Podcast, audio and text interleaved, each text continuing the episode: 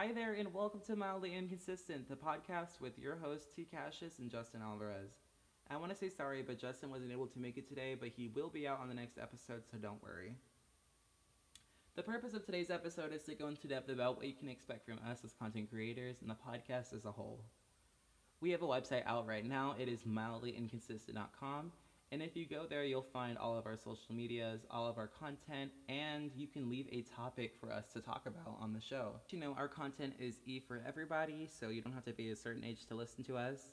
And we do plan on releasing episodes every other week. We plan on having live interviews and guests on our show. If you would like to submit a topic that we can talk about on the show, you can go to mildlyinconsistent.com, and there's a form there that you can fill out, and we'll see it.